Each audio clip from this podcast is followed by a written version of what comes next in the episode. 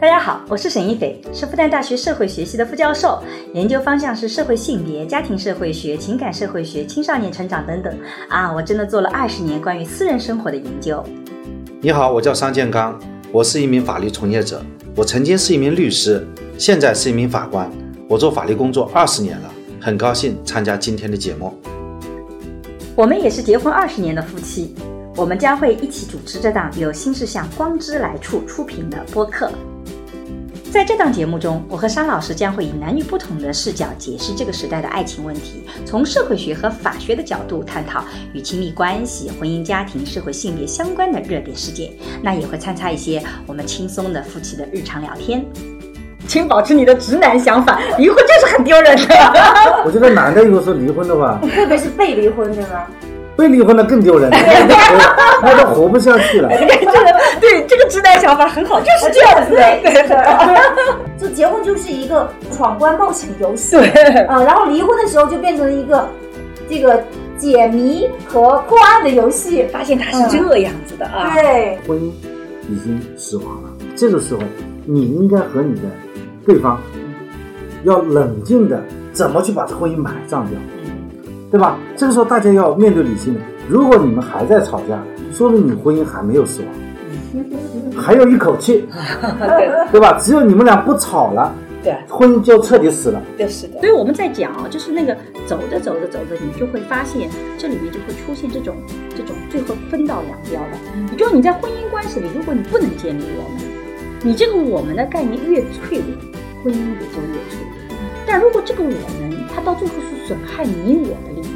就为了借这个我们，我都没有了，那也是现代人不能接受的。所以他就最后变成是三者的平衡在婚姻生活，怎么让这个婚姻既保障你的独立性，又能保障我的独立性，又有我们的独立性。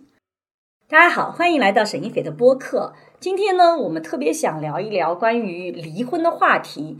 最近这个赵丽颖和冯绍峰突然的就官宣离婚了，我呢也专门做了视频去讨论这几年的这个离婚的现状。但实际上背后还有更多的我觉得值得讨论的法律社会的问题。所以今天呢，我们其实很想聊聊这个话题。商老师在这边，商老师今天你的角色是什么？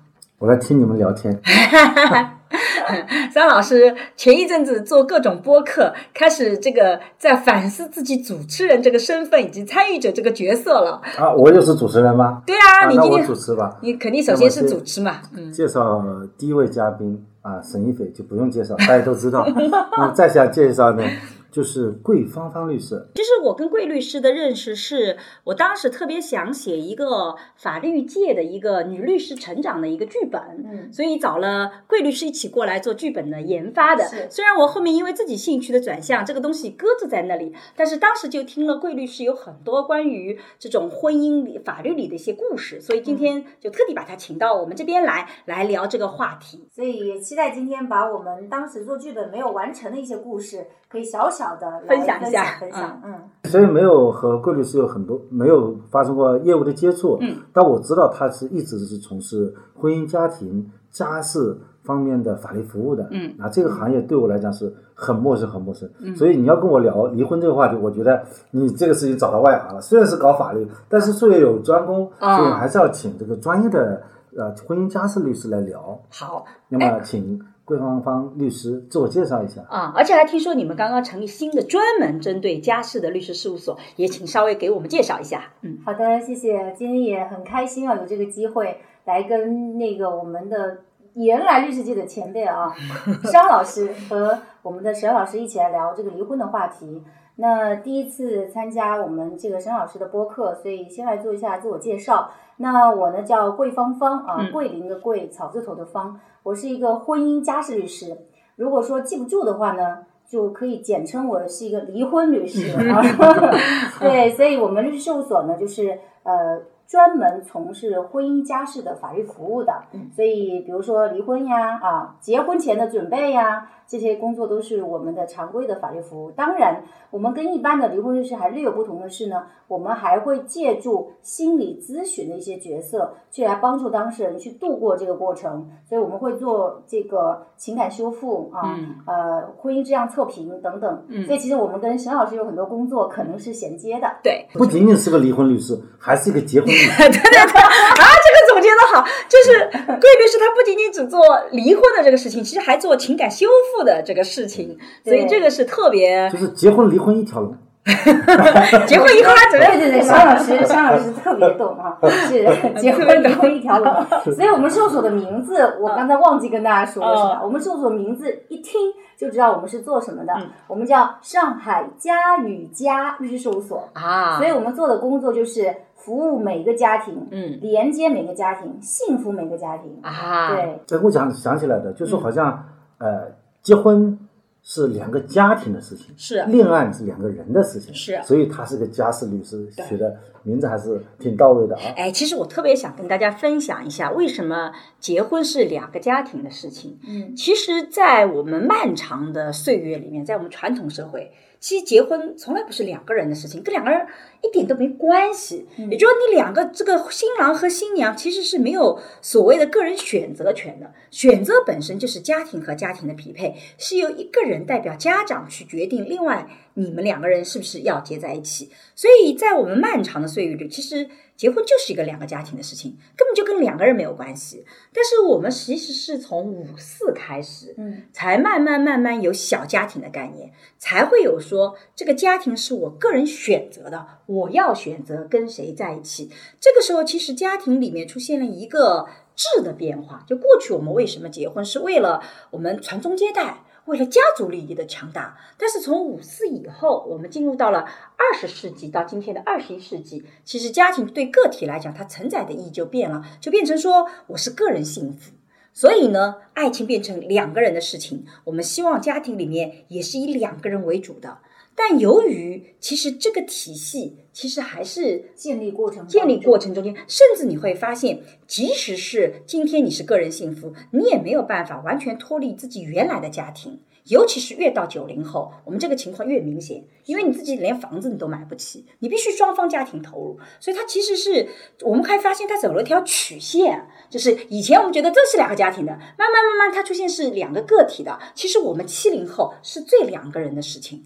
七零后，因为当时的家庭的机制是被单位所替代的，你会发现在计划经济时代，很多家庭的功能都由单位解决掉了。你洗澡，单位都提供啊；你生老病死，单位都给你保住了啊。那个风险机制是由单位来做的，所以这个时候人是可以脱离你原来的家庭的。所以，我们从计划经济一直到二十一世纪初，你会发现两个人结婚是可以不依赖于原生家庭的。我们曾经是有一个这个阶段的，但是慢慢慢慢你会发现家庭。的这个职能，它又又慢慢回来了，因为计划经济解体以后，你的风险单位还是变成家庭了，所以其实两个家庭之间就变成更紧密了。是，其实我觉得刚刚沈老师在说的时候，我还觉得特特别有意思，就是你是从社会学的角度去来看这个话题，其实我从法律角度可以跟你做一个很好的呼应。为什么呢？就是我们在做离婚纠纷的时候啊，就涉及到的具体的纠纷类型啊，就跟你讲的这个变化过程很相似。举个例子。以前的六零七零后的人离婚的时候呢，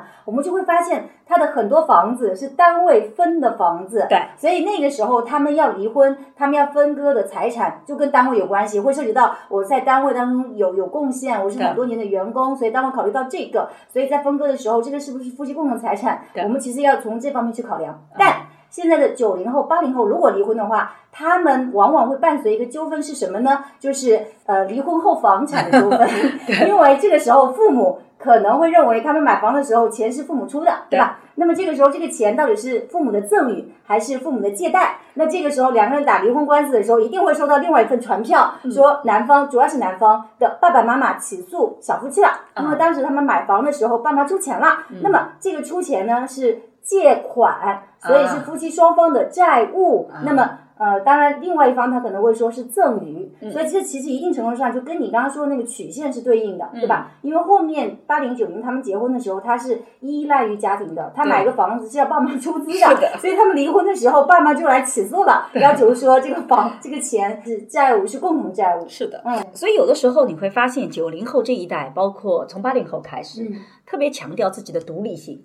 啊，觉得自己很独立，但是让我有的时候觉得很悲哀的是，发现其实九零后这一代，包括现在到零零后，其实他们要独立是非常艰难的，成本太高。他他他没有机会生活成本太高生活就是你买房子，你想要年轻一代靠自己的力量去买房子，可不可能？可以，但是你前面可能得要累积很久。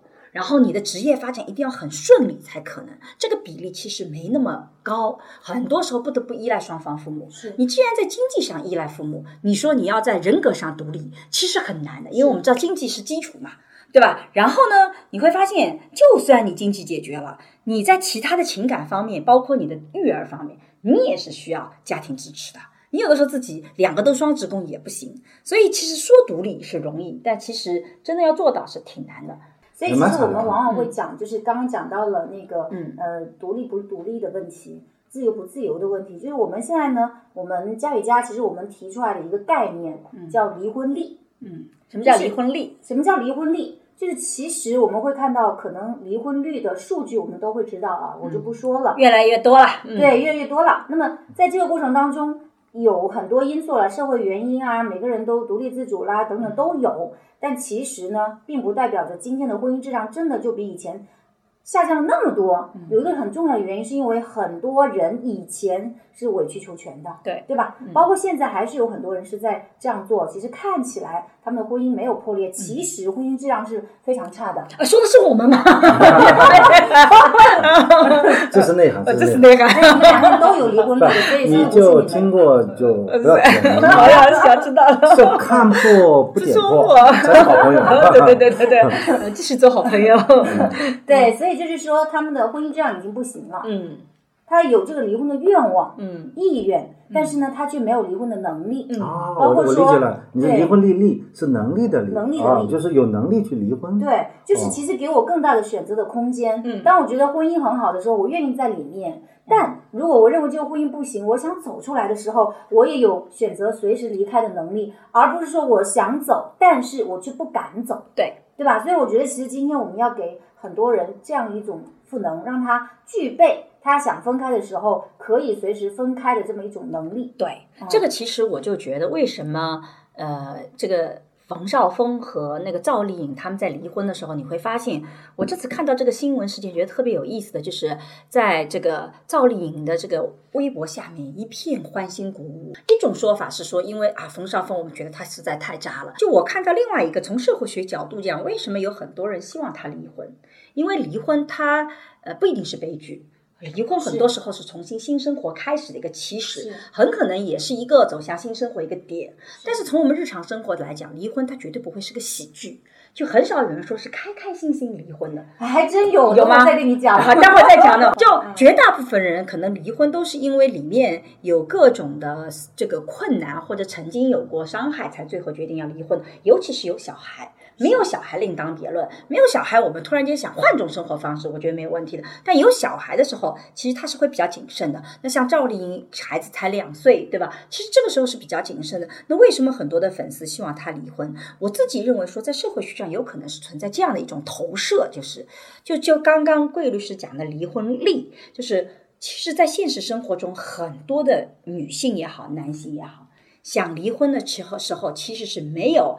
这个力量可以去离婚的，我们不能去鄙视他们说啊，他们观点很陈旧或怎么样。实际上就是因为，比如说拿不出这个补偿款，或者离婚以后双方生活会更加的糟糕，所以不得不在一起。所以他会把这种希望放在更有强大的、更话语有话语权的明星身上。希望你们那些女明星，你能说离婚，通过偶像活出我想活的样子。对，所以这个背后其实也会存在现实生活中这种情况。我觉得那个离婚率的这个概念，其实还是。挺重要的。我以前跟我们领导，我老觉得我们做教授收入太低了，所以我有一次跟领导讲说，我说好歹要把我们的收入提高到，比如说像我这样子，你的收入要提高到我敢于跟我先生离婚。要不然我现在跟他离婚，我就发现没有他的经济支持，我的生活水准会啪嗒下降的。我们领导就跟我讲说：“你这要求太高了，你换个老公可能可以做到，现在你这个老公做不到。”然后就把我给批了。但我觉得就是这个情况下，其实有很多次想跟你离婚，可能想想看说，一离婚哇，每年少好多收入，自己的生活水准要下降很多。从孩子各方面考虑，可能就算忍了就算了。现实生活中有很多这样的群体嘛，所以我觉得那个离婚的其实是那个。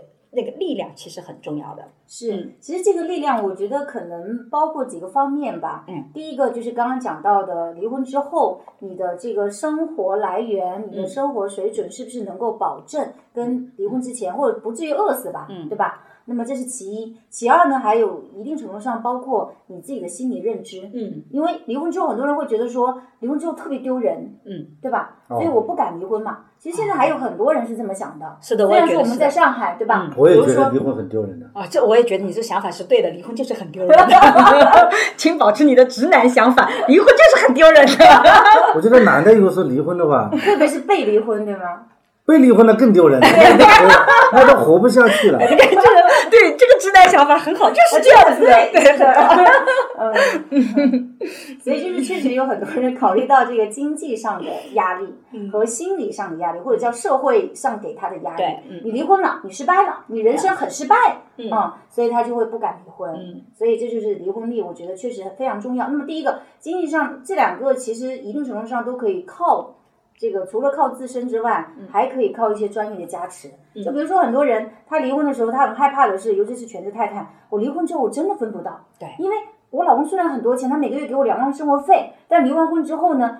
离婚的时候，我可能连他的财产在哪儿有多少，我一概不知。知道嗯所以离完婚之后呢，不能分到财产，又没有生活费。对，嗯所以这一部分人其实尤其需要。对，其实所以我一直在问哦，就是说我看到我们在做别的国家的研究的时候，就发现有些国家它会有一个离婚以后保持弱势一方，不见得是女性，是就保持弱势一方在离婚内的同等的生活水准，这就意味着强势一方他要给妻子赡养费或者给丈夫赡养费，而不仅仅只是给孩子。在西方也有很多人反对这种说法，就是反对这种操作，因为这个使得会离婚非常的这个艰难，而且呢，优势一方他就会情愿在外面自己重新去建一个找一个老婆或找一个丈夫，有的时候他也不愿意那么轻易的离婚，就情愿承受道德压力，也不愿意那个的，因为他那个压力就很大经济压力太大啊，甚至也有那种情况说，我在离婚的时候，我的经济条件很好，然后我可以给到我的配偶这个同样的生活水准，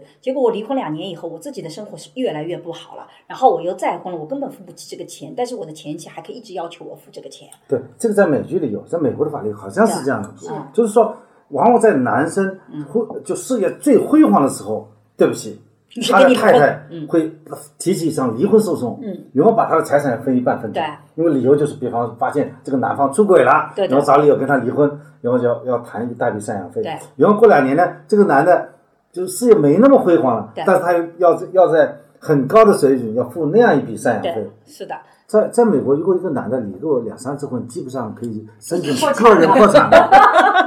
是在中国，其实就是他的离婚的成本其实是蛮低的，嗯相对而言啊。嗯那么刚刚沈老师讲到说，诶，我们中国好像没有这个对配偶的一个赡养的这个法律规定。的确没有，很多人也问过我这个问题，尤其是我们处理涉外纠纷的时候，很多人就会拿他所在的国家的法律规定来问我。那么我们在中国离婚，我们当然根据中国的法律规定没有，但是那么今年民法典出台生效之后呢，会有一点小小的改变。嗯当然它是有个适用前提，就是我们叫家务补偿嘛。嗯那么它指的是婚内一方如果是全职的话，他不一定是全职太太，也有可能是全职先生。嗯，他全职，那么他因为照顾对方的生活、照顾孩子、照顾老人，以及帮助对方工作等等，付出较多的。嗯，那么他离婚之后，他有可能面临着融入社会的一些难难难处嘛。嗯，再择业也很辛苦。嗯，所以在这种情况下呢，我们民法典呢，就是给他有一个家务补偿。嗯当然，这个家务补偿到底有多少，我们也并不是非常的乐观。嗯就是嗯，今年已经出了民法典出台之后的家务补偿第一案，嗯。是在北京判的。对对对，我已经看到过这个看到了案子哎，我觉得判的蛮好的，尤其是这个法官自己在解释为什么判这个案子的时候，是非常明确的提出来，其实，在家庭财产里，其实已经做了一半一半的分割，已经是五五开了。而这个家务补偿其实补偿的不是说你在过去的劳动的这些付出，它其实补偿的是你由于过去做家庭里面主要责任，对你未来的在工作领域的损害。是这来补偿的，我觉得这个逻辑是很通的。了，它是根据他们两个婚姻的状态去确定的。比如说，如果我跟你，我要是全职太太，我才不会要只要五万呢，我肯定就要要的更多啊。他是根据你的衡全职太太，你可能我还不需要，为什么啊？对吧？你会做家务吗？做了家务没有？没没有做家务你什么都没做啊。所以你是不值嘛？就是我觉得这个是为什么民法典？我觉得这个好好在哪里？我觉得它比精神赔偿要好，因为你说我在婚姻里面我精神受到了压抑，我要精神赔偿，其实那个精神损害，我觉得是特别难讲的。比较难证明，对吧？你怎么证明？再说了，离婚我们经常讲，在里面不见得是说一个人难受啊，很可能双方都难受的啊。那我难怎么比较你的难受，还是我更难受呢？那如果一方出轨，他会说，因为我自己做到很多个案，就是这个男性或者这个女性出轨，是因为他在婚姻里面另外一方完全拒绝性行为，他觉得我也忍了八年，我精神很受损伤啊，我才出轨的。这种事情你就完全没有办法去判断。对吧我觉得有一种情况下例例外的，就是他的精神损害是能够得到医学证明的。嗯这个就没有问题。其实我们在实务当中，我们在做案子的时候也遇到过这种案子，我们怎么去证明呢？哎，怎么证明啊，怎么？证明是这个好的问题。？嗯我们就会请他去看心理医生，嗯，因为他会有这个心理咨询的一个记录，啊对吧？你看他在这么长的时间内，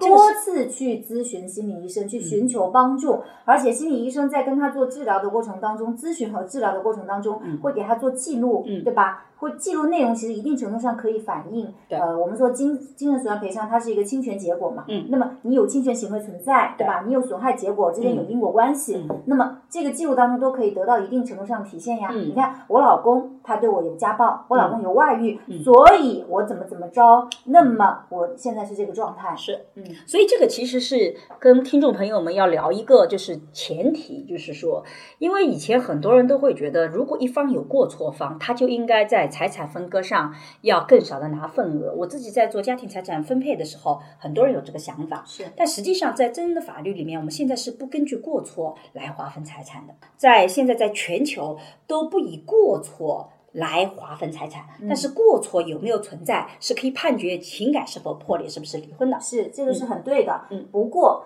现在民法典之后呢，略有调整，呃，里面还有调对，是的，就是说原来的话，为什么不以过错来划分财产呢？因为从立法的逻辑上来讲，是可以解释得通的。嗯。因为它有过错，并不必然导致财产的转移，也就是说不会对配偶一方造成财产的损害。嗯。那么你们在分割财产的时候，当然还是一人一半。嗯，但是如果是涉及到一方有明确的资产转移的行为，比如说我造债务等等，它嗯。才可能会导致资产转移的这一方少分财产的可能性。所以这是原来的立法规定。但是呢，民法典的这个规定是这样的，就是财产分割的时候呢，要照顾子女女方和无过错方的利益。嗯那么原来的立法是。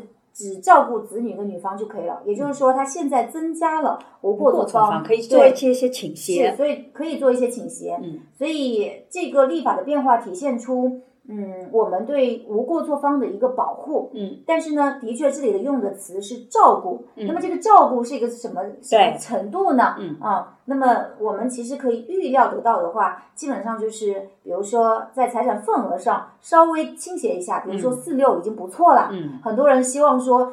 七三呀、二八或者是净身身出户户啊，这但是不可能净身出户肯定不可能的。嗯那么照顾上肯定就多一点。另外呢，就是在一些财产的性质上做一些倾斜，比如说如果只有一套房，对吧？嗯那么要照顾无过错方，那有可能这套房就归无过错方，那么由另外一方拿补偿款。嗯对对，那我更想跟你们两个讨论一个什么叫过错，什么情况下才认定为过错？嗯，比方说家暴，那肯肯定是是过错不讨不讨论的。吸毒，哎，但是家暴也有也有讨论的。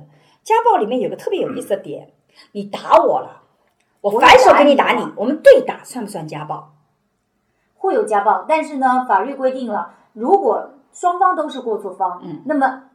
这任何一方都不能作为无过错方 去要求对方过错相抵了对，过错相抵了，所以家暴还是必须是你打我，我根本没有还手的能力。我一旦跟你对打，那我就就说明。双方的家暴力都很强 借用一下离婚率一样的，对吧？往往情往往碰到的情况是男方把这个女的瞪一瞪，人家就要吓死了。这种情况下，可以认为这个男的是过错方，这个没有讨论。吸毒、肯定是赌博、家暴，嗯对吧？那么外遇是不是过错呢？外遇这个词很有意思啊，嗯因为外遇呢是我们的生活用词，嗯那么法律呢有它的法律用词。那么民法典婚姻家庭编对于这个过错的规定当中，它的用词现在是有三个跟我们的外遇有关系。呃，一是重婚，二是同居，三是今年新增加的一个兜底条款，叫其他严重过错的，所以就是可能会跟这个外遇有关系。那么好，首先第一个。呃，重婚？啊，重婚，其实，在今天，第一变得越来越不可能了啊，因为我们的这个呃，网络时代，网络联网的这个时代来了。第二呢，很多人也没有那么傻，要去同时再登记一下，何必呀？那个，所以就是几乎来讲，重婚在今天非常少。嗯，但是还有一种情况就是事实婚姻，嗯。啊，第二个婚姻它是事实婚姻的话，同居很久，对，同居很久，而且是以夫妻名义共同生活。那么事实婚姻，我们本身法律上是不认可事实婚姻的，但如果是在认定重婚的时候呢，我们对事实婚姻又是认的。就你只要是构成事实婚姻的话，那么你你原来又有一桩法定婚，那么后面再加一个事实婚，是有可能构成重婚的。所以在今天，事实法律呃这个重婚已经很少了，嗯，但是还是有一部分。那么另外呢，生活当中更多的就是同居，嗯，但同居呢。其实我们遇到的案例还是不少的，嗯，问题是它很难被证明，嗯，因为它要求的是持续的、稳定的共同生活。你看，它是一种状态，我们怎么去证明一种状态？我可以证明一种行为，你扇了我一巴掌，对吧？但是怎么证明我持续的稳定的？就你得有一个摄像头吊在我们家门口，天天看到我每天朝九晚五这个出来，是才可以那个。他回家都这么都不那么规律，跟女朋友生活会那么规律，也有道理啊。你比较了解男性吧啊。所以其实确实证明同居特别难，嗯。但是我们还真有过一个案子，嗯，我们很成功的证明了，嗯啊。怎么证明他？我我来想跟大家讲讲这个案子，特别有意思，而且这个案子还是好。好几年前我们做的，那个时候还是婚姻法时代，还不是民法典。那个时候对这个过错认定还更严格。但我们居然成功的让法院认定男方构成过错，而且财产分割上我们还多分了。在那个年代，所以这个案子一直是我职业生涯中特别焦虑的案子啊。那为什么我们能够证明男方构成过错呢？呃，首先从证据的角度来讲，我们的证据来源有三个方面。嗯第一个方面呢，就是当事人自己提供的，因为这个男方他的出轨过错。很多年，然后这个女方呢，一开始是没有离婚力的，所以她根本不敢离婚。但是她来咨询过我们，所以我们给了她一些调查取证的建议。她特别聪明，她都做到了啊，偷偷把证据都偷偷把证据都收集了。好了，比如说她那个把自己家的这个手机放在男方的车上，然后呢，她就可以录到男方的这个一些在车上的录音。所以在车上呢，男方。呃，但是有个情节，就是男方他有非婚生子女，嗯，他不仅同居，他们还生了一个孩子，嗯，所以在车上他们三个人有对话，叫他爸爸，嗯，啊，然后另外呢，女方还跟踪他，嗯，因为男方特别大胆，把这个小家庭带到他老家去祭祖，嗯，清明节去祭祖，女方就跟踪，嗯，然后在酒店堵他们，从酒店出来的时候就拍照、拍视频，还报警，所以他证据蛮充分，自己也准备了一些，这是第一个当事人入手。第二个呢，就是我们从对方当事人入手，哎，这个特别厉害，我觉得我们还是很骄傲的。为什么呢？男方呢其实挺渣的啊，他不仅出轨转移资产，就还把资产转移的特别夸张。他为了证明自己没多少钱了，其实他是企业家啊，有大片的地，每年的收租，啥事都不干。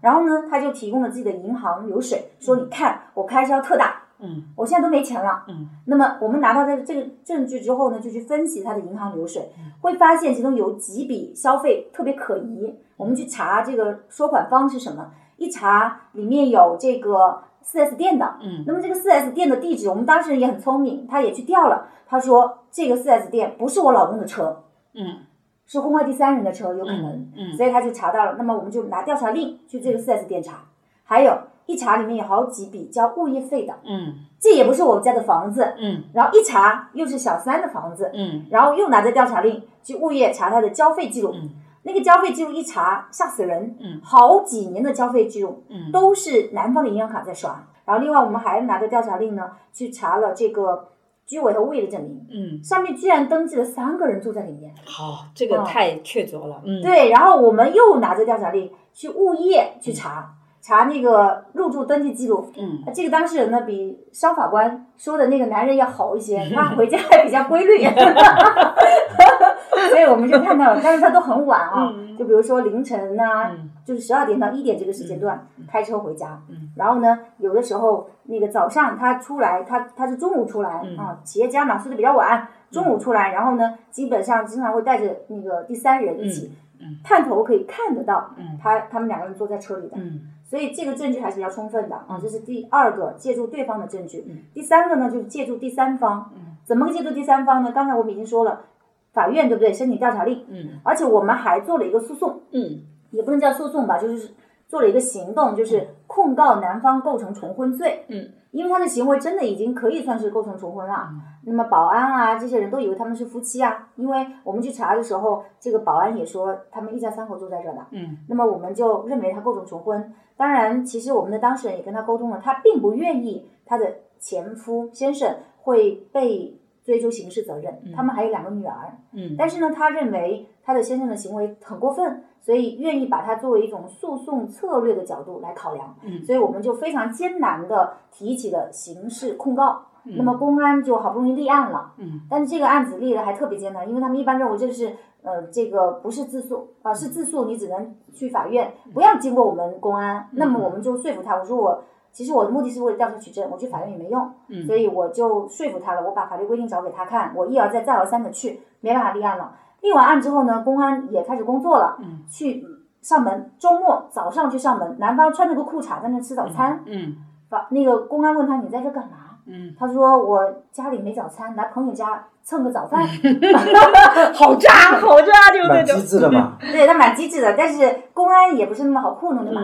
然后公安后面也去跟这个物业也沟通了，还做了笔录。物业也说那里住着一家三口呀，他们的孩子啥啥啥情况，妈妈啥啥啥情况都说的很清楚。所以这些证据后来这个刑事案件销案了。啊，他当然也有一些别的原因，但是。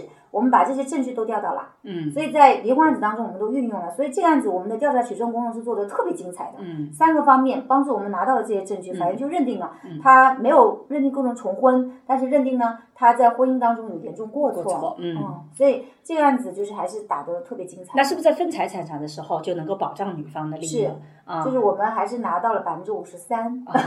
哎，但我就一直很好奇，其实这个个案里我有个特别好奇的点，就是因为我以前。有一些律师我特别不喜欢，就是因为他会去给那些所谓的优势方，就比如说企业家去做培训，告诉他你怎么去转移你的财产，在离婚的时候，让你的另外一方不知道。那实际上你会发现，凡是能去听这种讲座的人，那都是。有有就优势一方啊，就强势方，弱势一方是不可能听到这种讲座的。所以在夫妻里面本身就形成了一个很不对等。就那个优势那一方，他会接受到更多的法律的援助，知道怎么把这个财产转移出去啊。所以我有些这种啊，我觉得特别不喜欢。就你怎么能够去教这些东西？但实际上想想看，这也是人的本性所必然的。就是当一个人拥有更多财产的时候，他一旦考虑，他一定是会去考虑怎么去转移的。那么作为我们为弱势方说话的话，怎么能够把这些？财产重新又找回来呢？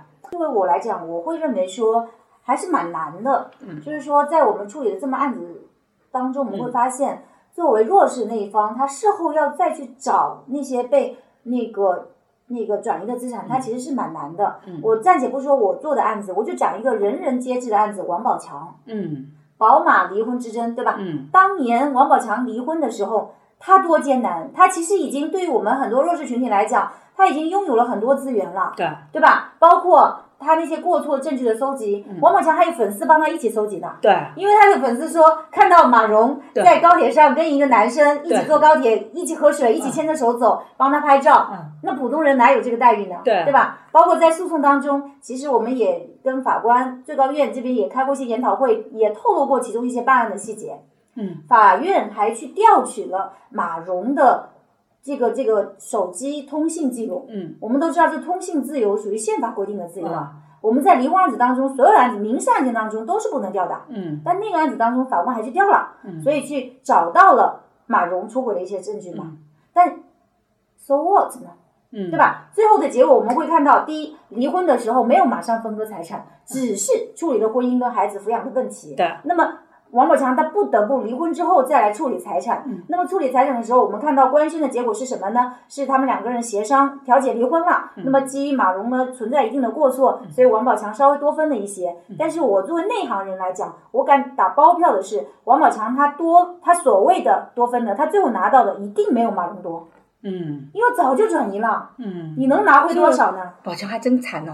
是啊，因为被转移了以后，你其实很就难找回来。算拿到多分，你你分母不一样了，嗯你分子再大能大到哪去呢？嗯嗯所以像王宝强这样的人，他还是家庭的主要经济来源呢，嗯对吧？嗯而且他还是得到这么多同情和社会资源的帮助呢，嗯他都暂且如此。对，虽然我是做女性主义的，但我觉得有些女性也真的做的蛮过分的，以至于我都没办法为她说话我觉。得马龙就是一个我真的不想为她说话的人。所以其实这个讲到这里，其实你会发现，我们离婚的时候，很多时候都还是比较不舒服的。你刚刚讲到有特别快乐的，哎，你桑老师怎么对这个个案不感兴趣了呢？都失望了，还在回味怎么转移财产这个这个。刚刚讲到的那个快乐离婚呢，嗯。倒不是因为说真的他离婚是一件很快乐的事情，嗯而是因为相较于他在婚姻过程当中所受的苦而言，他离婚之后是一种解脱。啊，那这个倒是尤其是很多人，他离婚离得特别艰难。嗯你看，我们从离婚的程序上来讲，嗯啊、有两种方式，对吧？嗯一种是协议离婚，一种是诉讼离婚。嗯那么协议离婚大多数倒也还好，嗯对吧？就是能协商，时间长一点。那么今天有离婚冷静期，嗯可能呢离婚协议离婚更难一些，但如果能达成协议，都还是好的。嗯但如果是诉讼离婚的话呢，可能就会面临着很多你意想不到的难题，嗯对吧？对方不同意离婚，法院一般会判不离，哪怕可能有过度的情况，嗯因为我们法院的文化还是中国式文化嘛，对吧？宁拆一座座庙，不拆一桩婚。嗯所以就是，如果对方不同意离婚，基本上要给对方一次机会的。嗯所以，如果是原告他可能被家暴嗯。的，他可能有外遇的，就被外遇的，那么他在婚姻当中是特别难过的。嗯。而且我们也处理过很多第二次起诉、第三次起诉都不能离的。嗯。所以在这个过程当中，煎熬是常人想象不到的。嗯。所以，我们作为离婚律师，其实我们很辛苦的，嗯，因为在这个过程当中你要陪着他煎熬，是要陪着，嗯。就是经常我到晚上的时候，有的是经常我出差，然后我刚下飞机，一打开手机，哇，二十个未接来电，嗯 因为当时那个时候特别无助，他就给你打电话，一直打，一直打，一直打。啊然后呢，我就从我坐上车的那一刻开始，就开始聆听他的各种的咨询、抱怨、嗯呃责备、嗯诉苦，全部都有。嗯然后我好几次，我印象当中，我都到酒店了，办入住了，我都很困了，还在讲。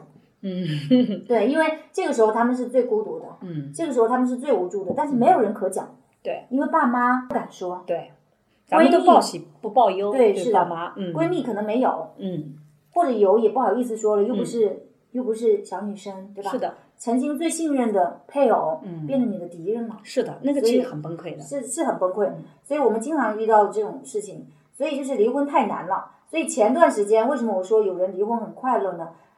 还不是我说的，是有一个新闻，嗯就是有一个女生呢，她去离婚法开完庭出来，嗯她就看到她的闺蜜们打这个横幅 啊，上面写着某某某离婚快乐，呃，因为她闺蜜都很清楚她的处境啊，都很知道哇，终于开庭了，可能是最后一次要判离了，所以就欢迎她恢复单身呀。嗯那我们觉得这条新闻对我来讲，我就觉得说，第一，我能理解他们的心态，嗯嗯而且第二呢，说明他做好了一个很好的离婚准备。其实我是很乐见这样的当事人对的对吧？你不能说，就像你刚刚说到的，为什么要陷入离婚之后的那种悔恨啊，这个这个什么样的埋怨的情绪当中？如果说你都到这一步了，你必须得离婚，我们就得乐观的去面对它，对对对考虑将来的生活怎么去开始。是如果你要抚养孩子，好好带好你的孩子，嗯你还有你的事业继续去奋斗就好了。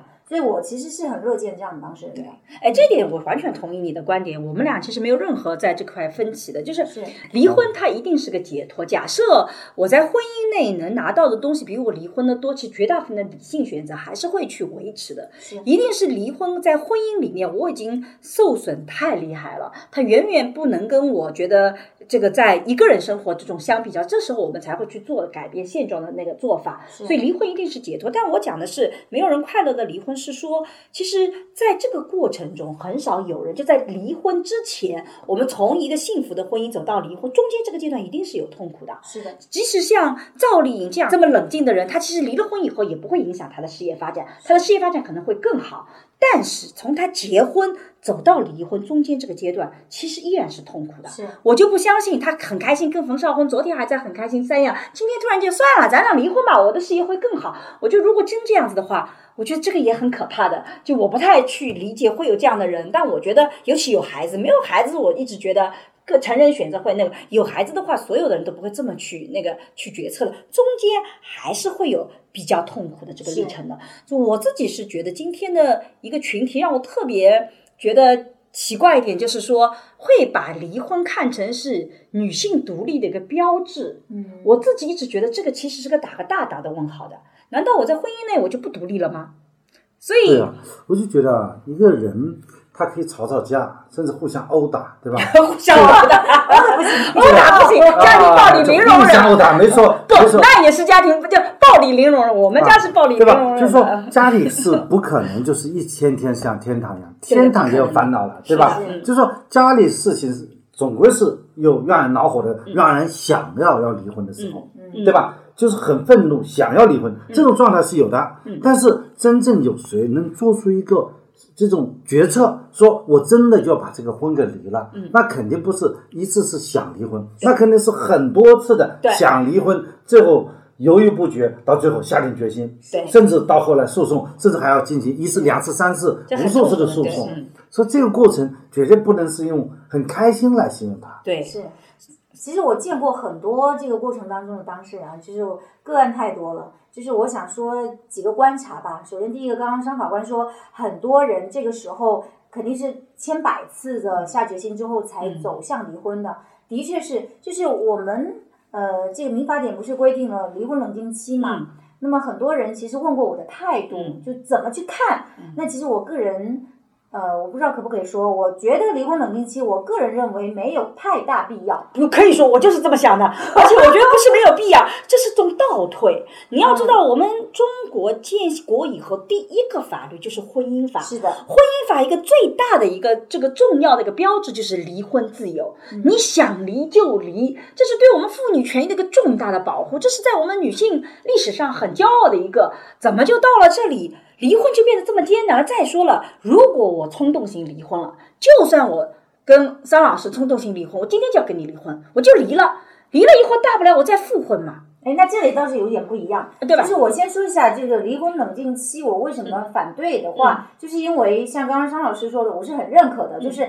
很难冲动的，就一定是每一次千百次辗转之后才下的这个决心，对吧？而且协商离婚的过程当中也有很多次反复的，对。所以说实话，冲动离婚太少见了。是的，有人冲动想离，但冲动真离成的太少了，这是其一。其二呢，就是你刚刚讲到的，如果真的冲动，我再复婚。也没什么大不了吗？也没什么大不了，但是呢，从法律角度讲呢，还是会不一样的。因为如果你们冲动的时候，比如说商老师特别大方啊，所有的财产归都归沈老师，但你们第二天又去付了，但这些都变成你的婚前个人财产了。啊，冲动一下吧，冲动一下吧。这个看来需要这么操作一下，对，操作一下，神操作。所以我们两个就一起手拉手。对。离婚冷静期不要紧，冷静后继续来，就对你说，我们俩就是开开心心来离婚，我们就是过了冷静期，怎么的啊？离好婚，财产婚前财产，你都快开心了吧？对对对，开心就好。没有这种冒险，我不冒险，你不要来忽悠我。财产全归你啊！你在忽悠我，我才不上当呢。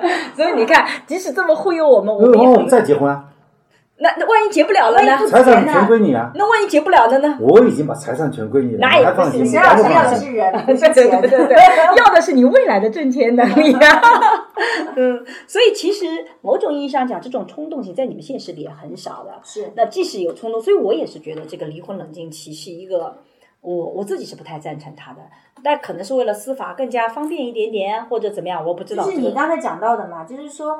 法律它本身是一套体系，它要追求的价值首先是安全，对吧？它是要能够让整个社会都能在这个立法当中获益的，对，而不是考虑一小极小部分人。对，所以，我我自己是觉得，其实今天的离婚没有我们想象中那么容易啊。其实，所以其实我是真心希望能够呼吁，能不能让已经下定决心离婚的人，不要在手续上再给他制造更大的麻烦。尤其我自己这几年来是做女性研究的，我真的看到，尤其存在这种两性之间完全的权利不对等，尤其在家暴事件中间，其实这个女性要去说服这个男性离婚是极其艰难的。嗯，好不容易说服了。完了以后还要再冷静气一下，是这个很可能那个又反悔了，不嗯去了啊，然后甚至会更加的威胁的大，到最后就真的会很害怕。有的时候就是我今天豁出去了，逼你，你必须去离，离了也就离了，结果还要冷静一下，回过头来这个。暴力方会想很多的方法重新来制约你，因为我是真的很担心，所以我自己是觉得这个是有问题的，要呼吁那个的。而且你的担心是有个案的，真的吗？讲讲个案啊，就是嗯，之前有一个报道，就是说，嗯，也是两个人协议离婚，嗯，那么男方是一直有家暴多年的暴力的，那么两个人都谈成了要去离婚，嗯。但是要有冷静期，嗯。所以在冷静期内，男方又反复暴力，而且还变本加厉，嗯。最后这个女方带着孩子从他家楼下跳下去了。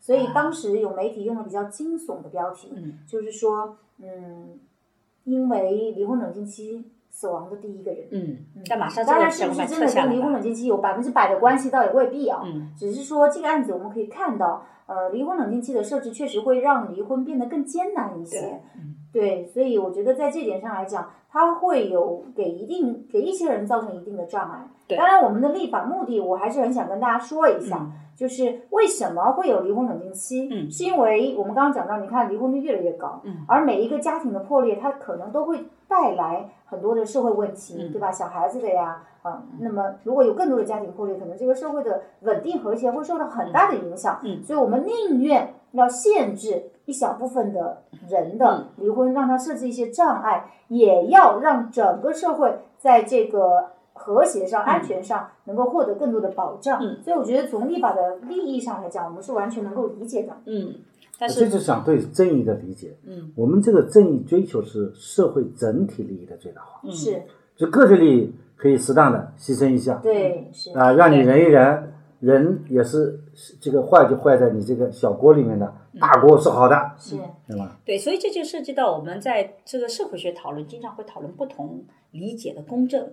有的公正是从保护弱势群体出发的公正，福利公正；有的是从你的这个权责力，就是你付出多少收获多少为角度的这种公正。那还有一个就是整体利益最大化，就是不考虑这些具体个体，怎么让这个整体利益最大化的公正。我觉得这些公正其实本身它其实是有一些冲突在的，但对一个社会来讲，可能就是这三种公正其实都是需要的，是它不能只有一种公证，它可能三种公证之间的平衡才是最重要的。这可能也是我们今天不得不在今天面对的这个问题。可能离婚冷静期也是三种公正在博弈的过程中所啊，现在冷静多长时间了？一个月冷静一个月，还还就就忍忍吧，啊，就冷冷吧。就忍忍 吧。其实，但是呢，我也希我在望就是说，离婚冷静期出来以后，我正好就是有一个朋友的离婚，嗯嗯啊，我就指导他们嗯把婚给离成了。原来诉讼几次没有诉讼成功，嗯就自愿离婚了。那当然，这完全是我没跟那个见个面，也没有收费，我就说了两句。呃，首首先第一，他们在一起就是已经很多年，不在不不就是不住在一起了，不住在一起了，已经是名存实亡的，嗯婚姻已经死亡了。这个时候，你应该和你的对方，嗯要冷静的怎么去把这婚姻埋葬掉，嗯对吧？这个时候大家要面对理性的。如果你们还在吵架，嗯说明你婚姻还没有死亡，还有一口气，对对吧？只有你们俩不吵了，对，婚姻就彻底死了。就是的，嗯，你同意这个观点吧？是的，是的，是的，那两个已经还是吵，为了证明婚姻彻底死了，我们就不吵了，我们就是不是协议离婚。对，是这个逻辑吧？爱的背面是不爱，恨的背面是不恨。其实就是爱的背面，它不是恨，应该是完整是这么讲的。因为你爱和恨都是非常强烈的一种状态，你对对方是有强烈的情感在里面，才会爱和恨。他很很很可能背后是同一个来源。然后我就在想，很多婚姻为什么离不成？就是说我就是怼你，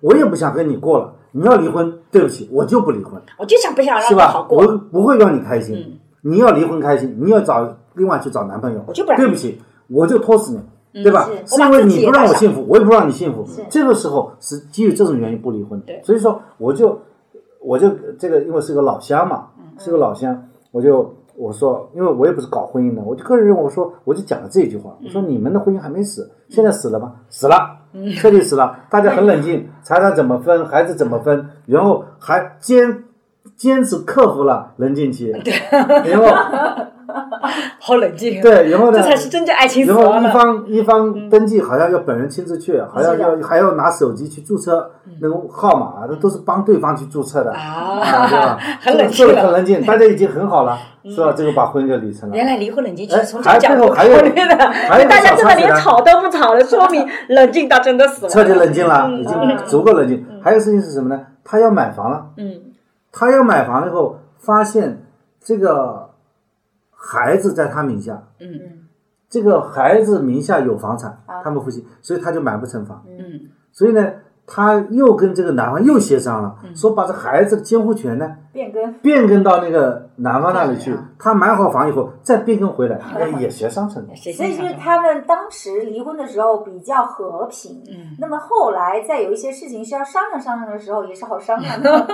也是好，我也看到有些嗯朋友身边的朋友在离婚啊，就是说，就是最后就是为了钱，嗯。就说你要给我多少钱，我才跟你离婚，对吧？如果你不不达到这个尺寸，我就不跟你离婚。是然后呢，案子一审、二审、再审，然后再拼命去搞，呃，那这个时候我就觉得，其实还没有想明白，就是说你这个婚都不要的，钱还要他干嘛？那可不，婚不要的时候就只能要钱了。是真正要考虑的是，我再投入两三年去拿这笔钱，划不划算哎，算？这里很重要的就是，对吧这里其实我想讲一些我们在离婚的时候一些考量的因素啊。啊，就刚刚我们在讲说，爱的被反面它不是恨，对吧？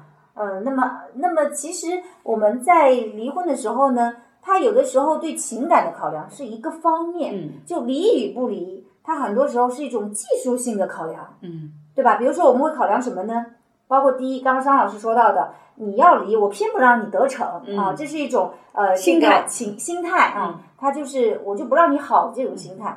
但还有很多是因为，比如说子女抚养的问题，那么还有的是因为钱的问题。嗯就比如说，如果男方收入比较高，嗯女方收入比较低，那么男方要离婚，女方他就不同不同意，因为他想说，我拖越长，你的收入越高，我们的共同财产就越多，嗯，所以他就想说，我想要有更多的财产分割的可能性。对，而收入高的那一方人，他也会算这个账的，所以他快点离婚。所以他要快点离婚，所以他宁愿现在稍微多给你一点点，嗯也比再过几年我要分那么多给你好。嗯，所以说，有的时候离婚就是算账。对，啊，他除了情感的账之外，他更多的是刚刚讲到的那些情绪的账对、孩子的账、财产的账。是对，所以离不离，有的时候还真不是问当事人离不离的。嗯当事人有的时候会说：“顾律师，你觉得我该离吗？”嗯 就计算出来是不是应该离了。哎但这个我印象中特别深刻。以前他还在做律师的时候，我记得有个朋友来咨询我，就是要离婚。然后当时他不知道我先生是做。法这个律师行业的，就是法律行业的，就来咨询我。然后正好你那天也在身边，你记得吧？然后呢，那个人咨询我是情感问题，结果呢，我们桑律师在旁边跟他分析了。假如你跟他在一起，你每年会有增加多少钱？你可以计算一下，你一个人你有多少钱？那增加这个钱以后，他对你生活是有什么影响？离婚以后你生活会是怎么样的？假如继续现在这样的生活啊，会是怎么样的？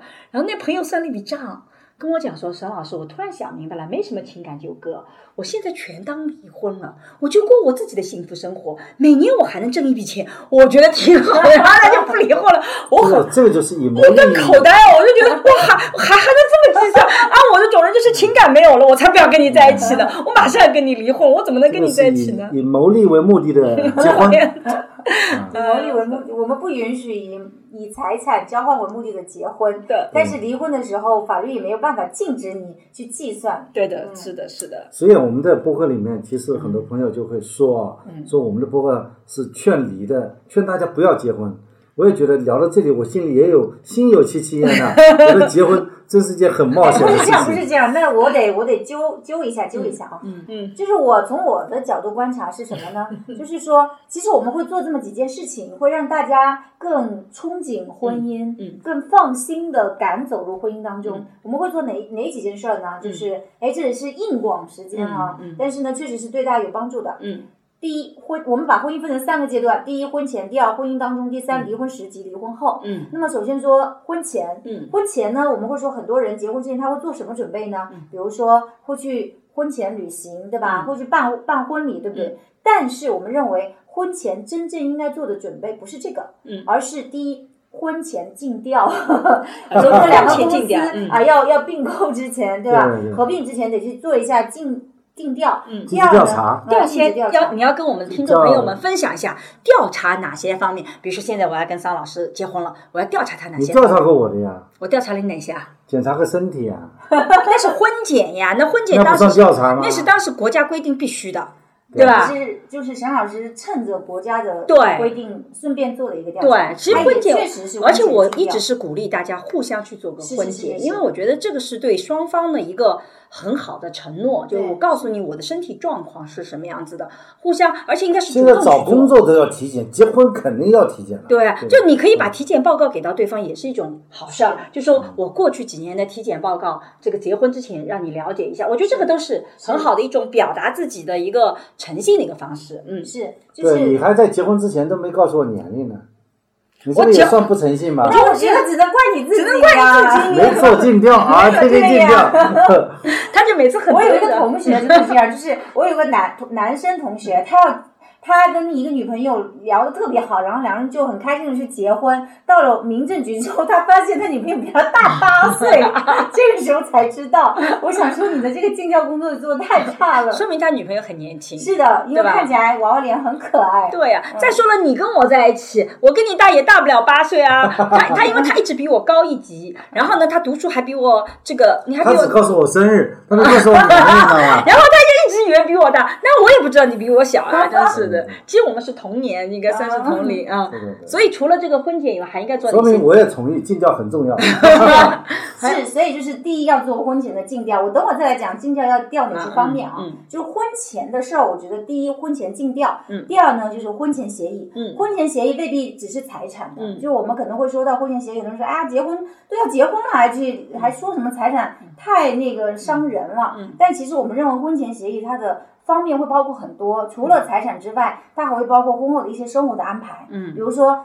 如果那个两个人要照顾家庭，有没有必要要有一个人是专职在家的，还是两个人都可以工作的？对那么生不生孩子？嗯生完孩子之后谁来带？谁方的父母，或者是谁要要要在在家带？对，呃，家庭的开支怎么去承担？嗯我觉得这些都很重要啊。哎，这个我要做个广告。啊，我为了解决大家这些问题，我专门研发了一个游戏卡牌，真的叫心动的哎，我们可以来帮啊，叫你心动的 CP。我们可以帮你做代理耶，因为哎可以做很多当时很需要这个，对，很需要的。嗯我们在整个卡牌里设计了十三道，就是必须一致的题，我们叫底线题。啊就那十三道题目，你们两个必须一致做一，套题目，就观念必须一致，选择必须一致。如果不一致，你们要好好协商一下，因为他会对那找律师去，然后呢，我们有十三道叫关键题，就这些题目你必须讨论清楚，但并不一定要双方一致。就比如说，我们可以说，哎，结了婚以后你怎么怎么样，我怎么怎么样，我们不需要一致，但我们要协商好。然后我们有三十多道题告诉你，其实无所谓要不要一致，反倒是有些差异可能一开始让你们很好，但有些差异可能到后面不好，或有些差异一开始让你觉得不好，后面反倒是好的。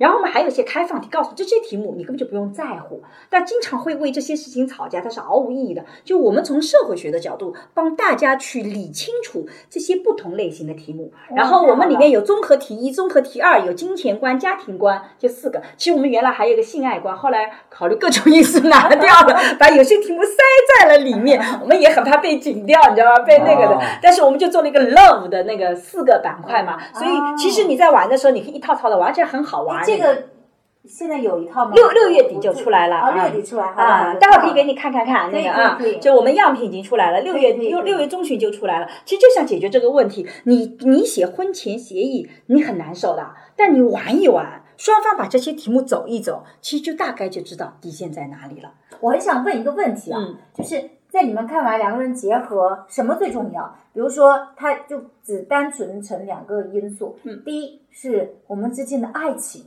嗯，第二就是我们之间的匹配度。如果说爱情有了没有匹配度，或者有匹配度但没有爱情，我们其实，在做研究的时候，发现这两者都是可以最后走向共同的一个目标，就叫成长治愈型。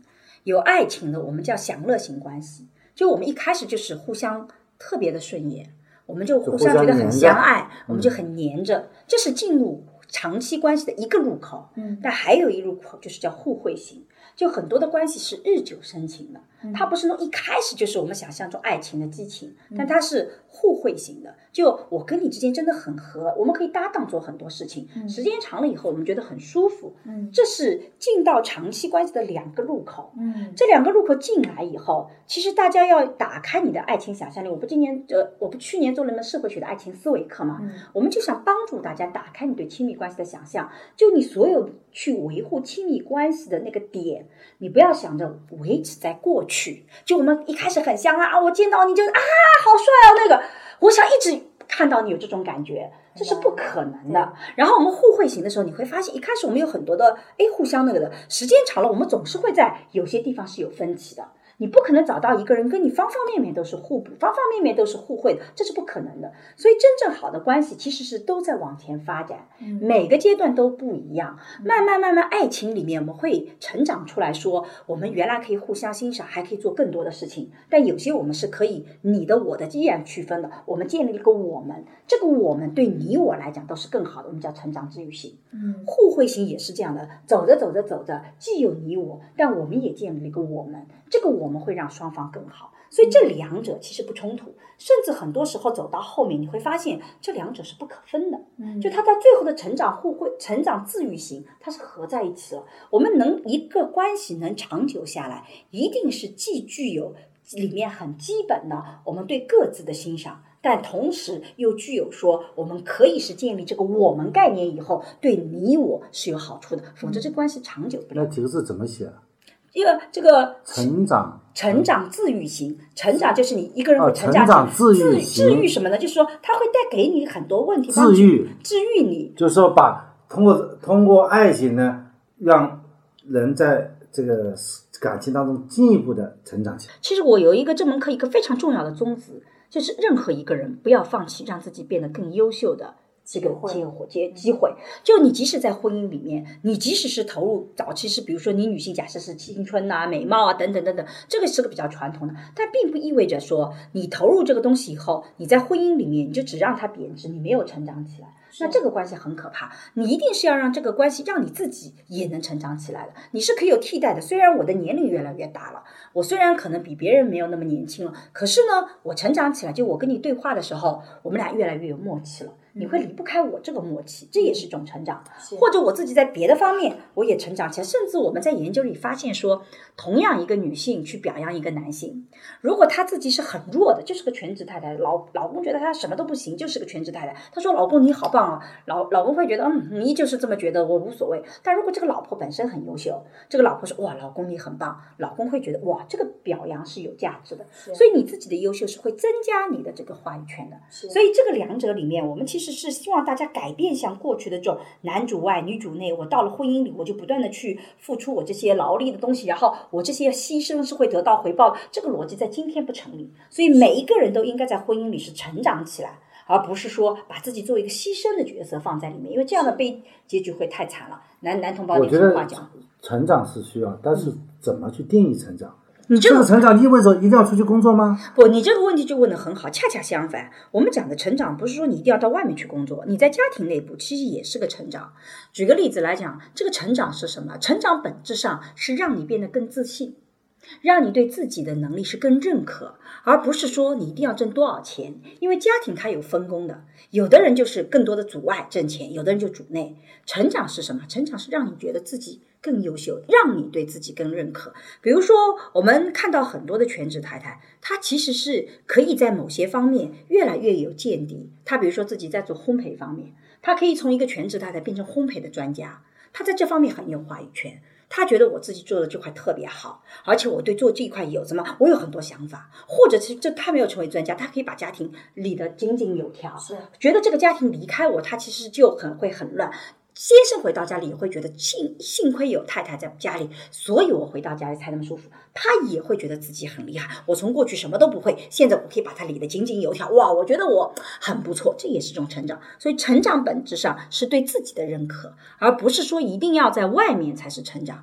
我觉得这个成长可能会分为两个方面，嗯。一个方面就是你刚刚讲到的，就是它的实际的价值。对。比如说我我学到了烘焙这个技能，嗯。我依然可以把我不断长大的孩子嗯。照顾得很好，嗯。我不断升迁的老公也能陪伴得很好，它是一种实际上的技能。嗯。呃，我再补充一个实际上的技能，是我现在所服务的很多高净值客户，嗯他们家庭我所观察到的，嗯我们就会发现呢，他们的家庭啊，其实在进入财富传承的阶段，嗯他们的家庭角色在发生一些转变。是因为原来跟我们沟通传承的这个事情的时候，可能是家里那个男主人，嗯或者说创造财富的那个人。但是呢，现在会有越来越多的两类人跟我们沟通，一类是他们的二代，嗯比如说他们的孩子，他就不自己不出去工作了，他就打理家庭财富就足够了。嗯比如说做点投资，我要做点什么什么家族办公室，或者是干嘛的。还有一类就是高净值家庭的太太们，他们从原来的只单纯照顾家庭的人，变成了要照顾家庭的财富，对对吧？所以他们会学习怎么样去理财，嗯他们要去学习法律，家庭。过程当中有哪些风嗯险？企业经营当中有哪些风险？所以我要提前做好安排，然后我回去去跟我的先生沟通，嗯跟我的法务去沟通，那么我就能避免这些问题。嗯所以他会做出综合性的财务安排。所以你看这些具体技能的学习，学生他也在学习了。对啊、所以这是一个具体技能上的哎成长这我觉得很重要。这种成长是怎么把家庭的婚姻钱，呢那是个很重要的成长。哎，这样的婚姻才会是比较稳定嘛。因为男的在外面打拼，他如果把所有的钱摆在自己的口袋，甚至说想办法转移下去，说明他内心里已经他不是和这想和这个女的怎么讲长久地要要要白头偕老嘛。嗯所以如果说他外面所有赚赚的钱，他只不过像一个打工的阶段为家庭打工他就把所有的钱赚的钱都给这个太太，嗯他肯定是首先认为这个太太也是他生命的一部分。嗯对吧？这个男的是这个女的为他生命的部分，他他没办法分割的，嗯所以说他交给他太太去处理，也相当于他自己去处理一样，因为他们有这样一种信我我。想说两个观点啊。嗯第一个观点呢，就是我想到的，就是婚姻关系持续的一个原因。刚刚沈老师说是成长治愈型嘛，对，那其实还有一个一个词跟它可能略有不同，但是有所关联，就我认为是制衡，制衡对吧？嗯就，是你看，先生会赚钱，但他不能花钱；对，太太不能赚钱，但她管钱，他而且能花钱，花的很好，而且花的很好。那个太太不敢不让先生去工作，嗯。先生敢赚钱，他也会拿回家，所以他们互相制衡，这样就形成了一种嗯我们我们用的词汇叫平衡，互相平哦衡，哦互相平制衡。太那个啊对对对我这个权力了，这个词很好。我们互相平衡，各自匹配，那个。是的，所以我就觉得，我想说的是第一个，嗯。就是刚才的那种关系，它是一种很好的平衡关系，所以婚姻关系它就可以持续比较稳定。还有第二个呢，我觉得我们的商老师真的是一个直男，嗯为什么？因为我们刚刚说到那个全职太太、高净值家庭的全职太太，她在学习理财、财富管理、做传承的安排。那张老师就说：“哇，太好了！因为男方他就会把这个家庭当家，这个女这个女主人放在心里，但其实他们也有可能只拿回一部分来给太太做理财，他还有一部分 在藏外面起来了。所以我一直说我们商老师个可爱的直男。你知道啊，商老师有一个很大的优点，就是他把钱全部给我，但我是个完全不会理财的。就我有的时候会把钱放在活期活账户上，上我根本就不去动它，以至于商老师有一次就崩溃了，跟我讲说：“你稍微去理理财，可能比你的工资还高。”那个，然后我觉得他有一点特别好的，就是他知道你不能理财，他依然会把钱全放在你名下，好像你在我们家庭没啥财产，全是我名下哦。我觉得这一点很好，所以可爱的直男。让我变得没市场。所以以后你们如果说真的感情生变的嗯话，沈老师完全不担心啊，完全不担心，我也担心的啊，担心的，担心的。对，对我来讲，商老师最值钱。哎，我倒是这个观点啊，说说对爱情的看法。嗯我认为夫妻是没办法共患难的。嗯可能比较，就是说你自己不能指望说你在婚姻里面，你就是说我们曾经那么相爱山盟海誓，对，然呃后曾经那么相爱，你就会在我落难的时候，在我最困难，你会来帮我一把，嗯或者说你在我这个不健康的时候，你会来照顾我的。嗯就是说，其实对婚姻没有这不应该有，至少我啊不会有这样一种奢望。嗯。就是说，你还在，就是说，你现在拥有一份美好的婚姻，你只能去感恩，你觉得运气很好，我还得努力竟然嗯。还是有那么一一个好的婚姻，嗯。但是它不是不保证的，所以你还得在婚姻里面去努力去经营，就像婚姻它就像个储蓄罐一样的，你要不断去努力，你要去在里面不断去存钱，它才能够生出利息来。我我觉得这个心态特别好啊，这样子但我的心态跟他完全不一样。我觉得如果我患难，桑老师是一定会救我的。就算我跟他离婚，就算我跟他不在一起，只要我很惨，我们桑老师一定来救我。但我要活得很好，他不见得踩我。这是我对桑老师的理解，所以我特有安全感。对对对对对。就是的确很难，很很难，很大家不会都像你这样有这个自信啊，因为不是所有人都像张老师这么好。但是呢，正是因为这样，对所以其实张老师刚刚讲到的这种情况，法律考虑到了。嗯就我们有一个立法，你知道吗？是什么规定呢？嗯就是婚内分财。嗯我们一般来讲，离婚的时候你才能分割夫妻共同财产嘛，对吧？因为夫妻共同财产，我们说它是共同共有，它是嗯不分份额的共同所有，嗯对吧？所以我们没离婚，就是你的就是我的，我的也是我的，不分的。嗯但只有离婚的时候才会分。嗯那么有一些情况下，他不离婚也可以分。什么情况呢？比如说一方存在资产转移的情况，嗯对吧？如果说你已经有二心了，嗯我就不愿意离婚，但我悄悄转移资产的情况。还有一种是什么呢？就刚刚商老师说到的，比如说一方或者是他有抚养义务、赡养义务的那个人生病了，嗯，那么需要去花大额的医疗费，而另外一方却不愿意的时候，那这个时候我是可以婚内分财的。就把那个钱先拿出来，对，是的，治疗所以。它是一定程度上解决你刚刚说的那个问题。嗯就夫妻之间真的未必能共患难，嗯。所以法律呢也是考虑到了这个人性的点，有了这个立法的设计。所以张老师，你这个法律放心了，对对对。万一我不管你，你可以提前这这个要求婚内分财产，这样你挣的钱就足够你养老了，是不是这样有点安全感？这么一说，婚姻还在的我我就更加放心了。更加以后更把赚的钱都交给沈老师。嗯，进一步婚前我们要去做尽职调查，对吧？去了解对方的这个身体的情况，了解对方一些基本的情况。出生情况、嗯。财产状况、受教育水平，对对对，对等等都很重要。有没有有没有聊聊他的恋爱史？这个也很重要，嗯，这个也很重要。就是这个恋爱史呢，它会决定很多因素的。嗯就比如说他对婚姻和感情的状对态，比如说甚至恋爱史调查过程当中会牵扯出来，他其实有个孩子，这个比较少，我觉得比较少是的嗯，但是这是很重要。所以就是说，我们婚前尽调的内容，就是会包括刚刚讲到的身体状况，嗯对吧？呃，婚恋感情状况，比如说已婚，嗯因为很多人其实未必会在意的，未必会告知的。对，呃，拿着那个要结婚的时候，我们一般拿着单身证明，现在都不用开证明了。啊，但很多人可能拿的是离婚证哦，啊，对的，呃，也会有的。啊离异叫离异证啊，对，比方说你是结婚，结婚好了以后你离婚了嘛，离婚上面不是给你显示单身啊，对显示离离异，是的，对对对对对。你就没办法再恢复单身了。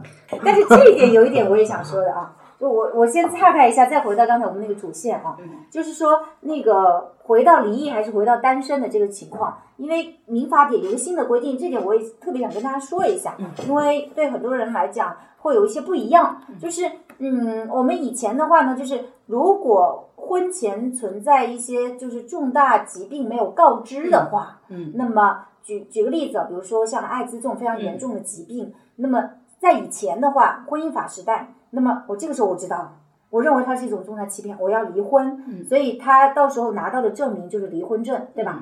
但在现在民法典时代的话，他做了一个新的规定叫撤销原啊，婚啊太厉害了，陈老师。我是我们上次聊民法典的时候聊过那个，啊婚姻是无效的，对，婚是姻婚姻无效，嗯所以他真的单身了，就回到单身了就回到单身了然后他居然还结过婚，回到单身，哎呀，太技巧了对，神操作。所以结婚之前我们要做这些调查。那么结婚中间，呃，婚姻中间呢？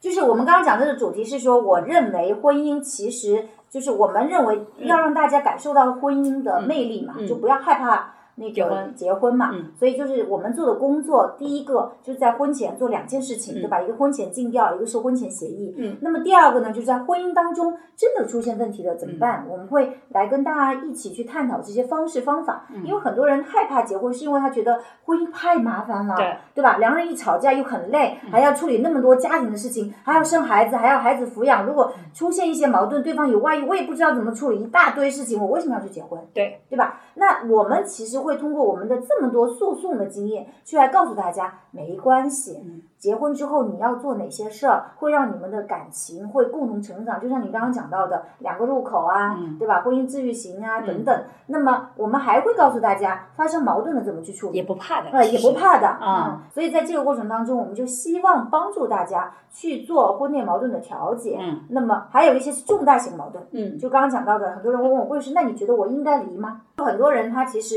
会很犹豫。嗯。那么。呃，我们昨天其实晚上还接待了一个当事人，他就是这样。他的先生，他们本身是第三段婚姻了，但他先生又有一段让他飞蛾扑火的爱情。他们都四十多岁、五十岁了，现在坚持要去离婚，但是这个太太就不太愿意，所以他就来问说：“那个我们怎么样去和好？我这个时候我这种婚姻还有救的可能性吗？”那么我们这个时候就跟他分析，就是我们在这个时候啊有一个工具。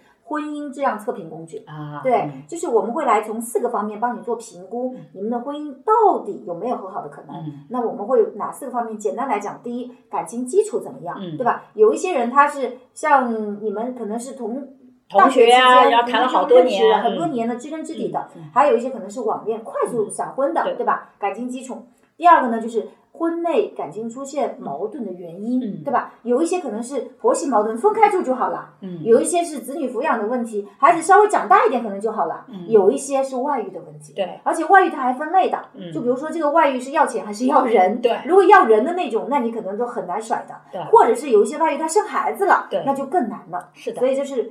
那个感情出现问题的原因，那么第三个呢，就是恢复的可能性来评估。那刚才其实第二点也略微讲到了，还有一点就是现在双方的状态以及为。和好做的一些努力，那努力又分单方努力还是双方在努力，对对对，对吧？那么如果是单方努力，那其实还是很难的。如果是双方努力的话，那么你们是做到哪个程度？比如说为了维系婚姻而辞去了原来的工作，换了一个城市生活，或者说我们共同去咨询一些心理咨询师等等。所以这四个方面会帮助我们来做婚姻质量测评。嗯，所以他就让一些我们认为确实已经死亡的婚姻，你也不用再挣扎，别难受了。但让一些我们认为还有可能的婚姻呢，他们有一些方式去救一救啊，这是婚内我们可能会做的一些工作。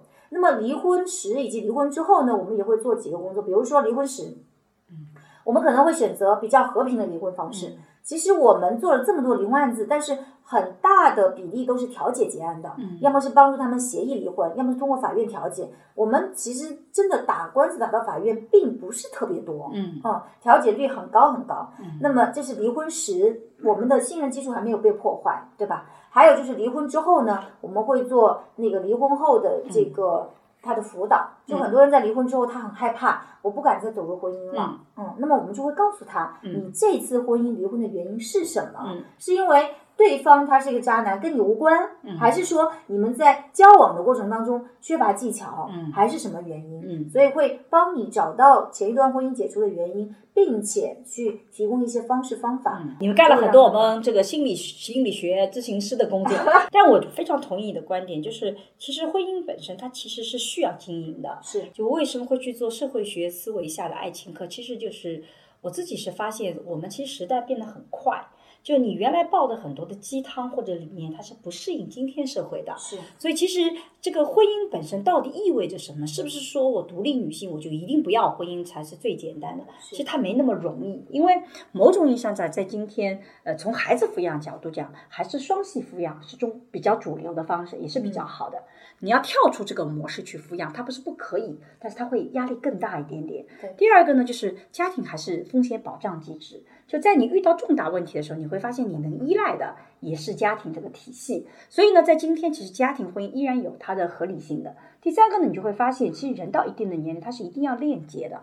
就他一个像扶贫一样，一个人生活。你年轻的时候不觉得，你会有很多朋友。我们发现到了四十多岁，这个倾向是会比较强烈的。那你在后期其实会有这个需求的时候，你前期其实是需要去学着。走进这个后期的，也就是你今天为老年生活在努力的时候，你不能今天吃光喝光，老年生活想怎么样就怎么样，这其实也不行。但你也不能说为了老年生活，我今天什么都不吃不喝，我就全省给老年生活，这也不行。其实走的是个平衡，既要今天的幸福，又要以后的幸福。所以从我的角度讲，我会鼓励大家，就是说你一定要尝试亲密关系，你可以尝试了以后觉得合适或不合适。但如果你觉得，独立女性就是不要这些东西的，我就一个人生活一定比婚姻里面更好。这个在我们研究里其实不成立，因为我们各种的统计数据很有意思，发现，在婚姻里的男性、女性都是寿命更高的。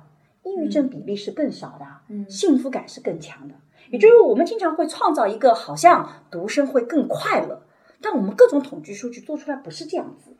就你可以说是啊，这个统计数据有什么问题或怎么怎么样，但是因为你觉得独生很幸福，只是可能只是看到了独生人是这么讲的，但是他在一个人生病，他一个人无助的时候，你是看不到的，因为他独生嘛，你就看不到嘛。所以反过来，我们做社会学，我们更多的是希望给大家呈现更为复杂的、多元的，你能看到现在，也能看到未来，你能看到自己，也能看到别人，就更广阔的一个途径。那我我特别想讨论一种现象啊，嗯，就我想请教一下你们是怎么看的？嗯，就是今天的婚姻模式，或者说亲密关系相处的模式，我注意到有这么一种趋势。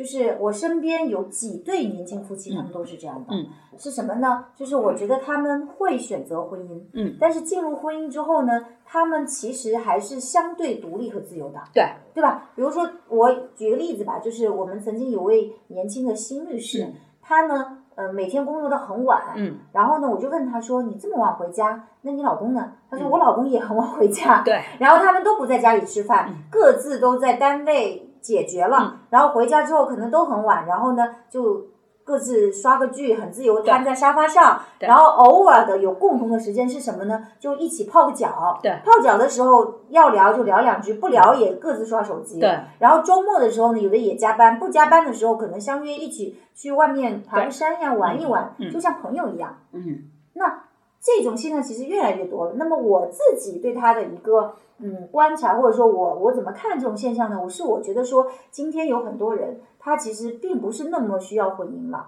但是呢，他基于原有的社会观念和一些传统的束缚呢，他又没有办法完全不要婚姻，嗯，所以他选择一种综合的方式，或者说兼兼容的方式。我我还是会结婚的，向爸妈有个交代，向社会有个交代。但结婚婚之后，其实我并不是那么需要你，而且你也并不是那么需要我，嗯，所以我们就各自选择一种舒服的方式活着。对，这个呢，就是我们讲今天新型的婚姻模式，就是过去哦，我们叫家庭主义。就是两个个体，其实我们不太在乎你个体是怎么样的。嗯，你结婚两个人，其实是你重要的目标是去符合角色。就老婆应该怎么做，老公应该怎么做，其实我们是有角色的。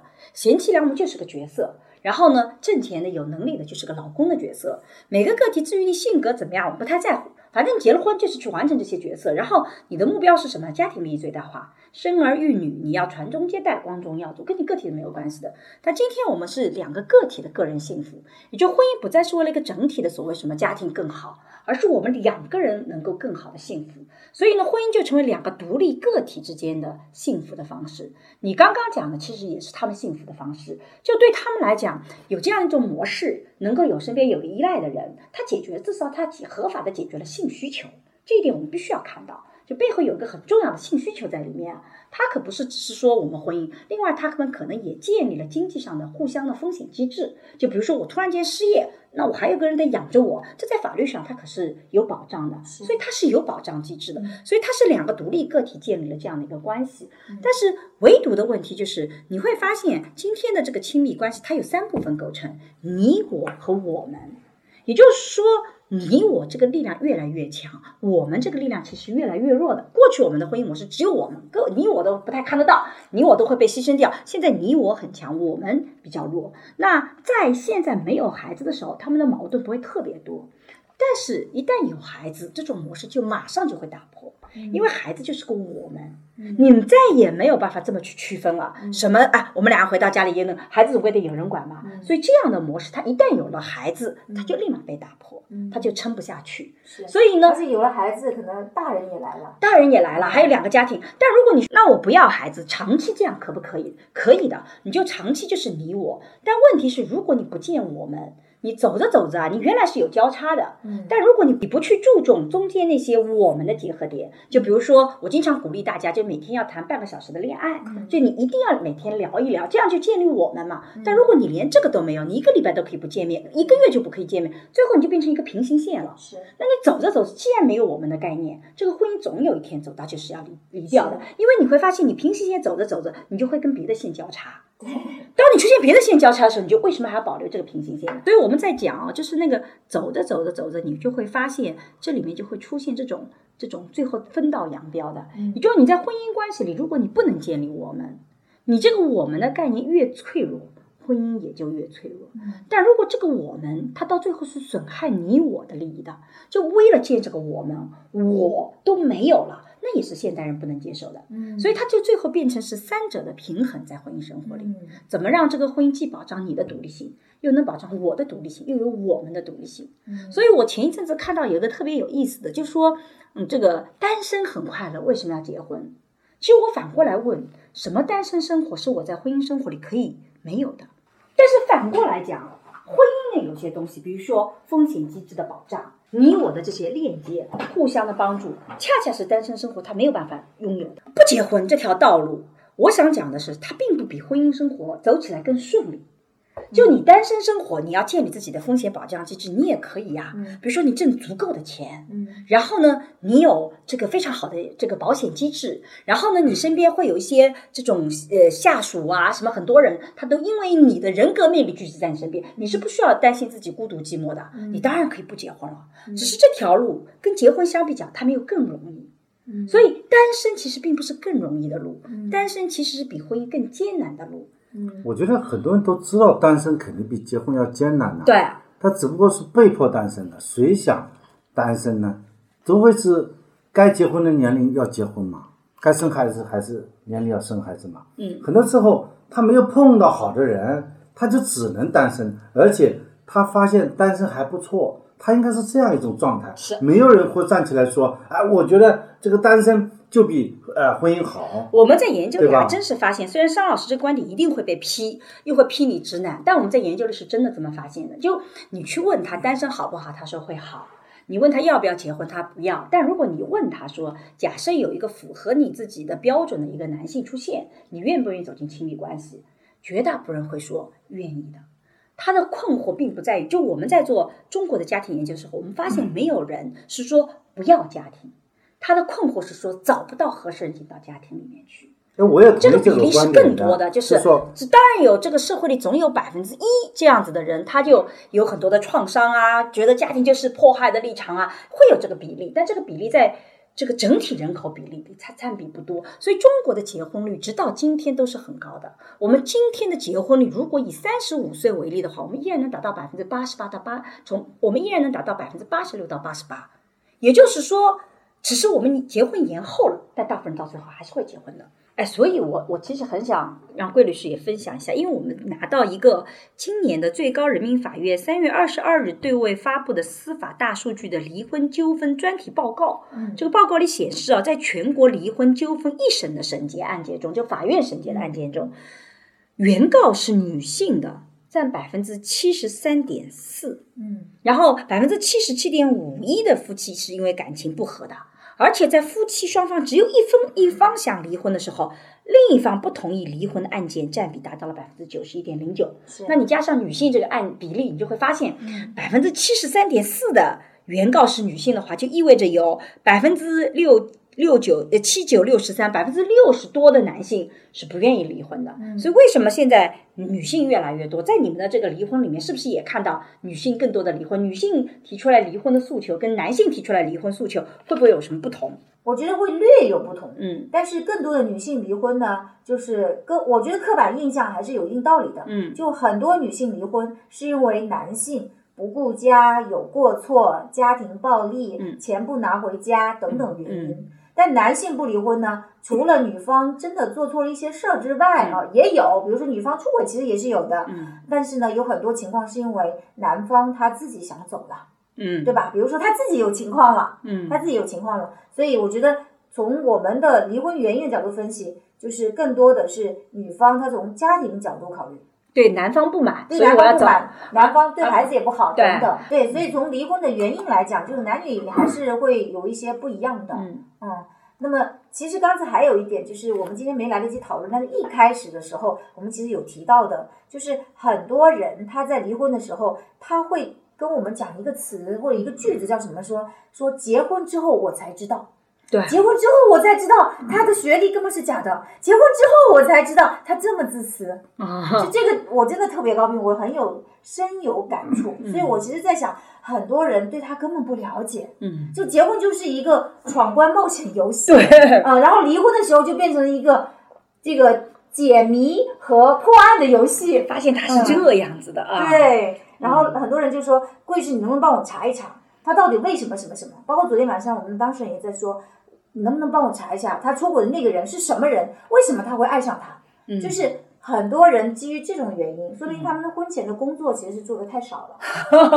要 谈来谈稍微长一点点啊。是。所以九零说啊，如果说婚姻把这个工作都做了，也没几个人能接得成，所以婚姻就时间长了以后就觉得算了，就没什么好结婚的。算了。所以他们说现在要提出来什么结婚冷静期，我想这么一冷静的话，更加就没人结更不结了，更不结了。但实际上不是结和不结，其实我自己是觉得现在的这个婚姻关系里，它包括爱情关系都有这个麻烦，就是我们好像是为了去完成婚姻，为了完成爱情，我有个模式，找个人来匹配。是但其实本质上，在今天新的时代，它应该变成是我对一个人本身产生好奇心，我是想要去探索他、了解他。我了解他到一定程度，觉得他可以跟我共度人生，然后我才走到爱情和婚姻里去的。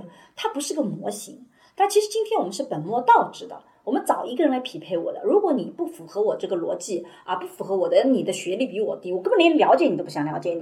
但有的时候，一个可能快递小哥，我经常用快递小哥来举例子，因为我觉得快递小哥好多长得很帅。这个他可能学历没那么高，但并不意味着他可能文化是低的，这是两个概念。是对吧？一个女性她学历很低，并不意味着她不能够完成做一个妻子的这样一个角色，或者跟你有共同的语言，它其实并不一定的。那你会觉得说，我一标准一设定，这些都不符合，那你其实就在套一个模式，这个是很可惜的。就变成九八五相亲局了。他有的时候到了离婚的时候，为什么他在婚姻里很失望？是因为这个人呈现那个特征不符合他的模型。就那比如说一个特别适应性强的人，女性，她其实比较适合的就是一个愿意待在家庭里的。对吧？以前我讲咪蒙跟她的老公，咪蒙这样忙碌，她家庭里就得有一个像她这样的老公来配合她的。其实他们是种很好的分工。是但是她离婚的时候就说了，这个男的特别不上进，特别怎么怎么样。你要想想看，如果两个都上进，你整天不着家，嗯他也不着家嗯，你家庭孩子谁管？而且他不支持你，你怎么能发展得起来？咪蒙当时写了多少的文章，感谢她的老公，对吧？支持她。结果离婚的时候就说她不长进，哇，我觉得这个太无耻了，因为。就是因为他愿意去把自己往后放，才成就你嘛。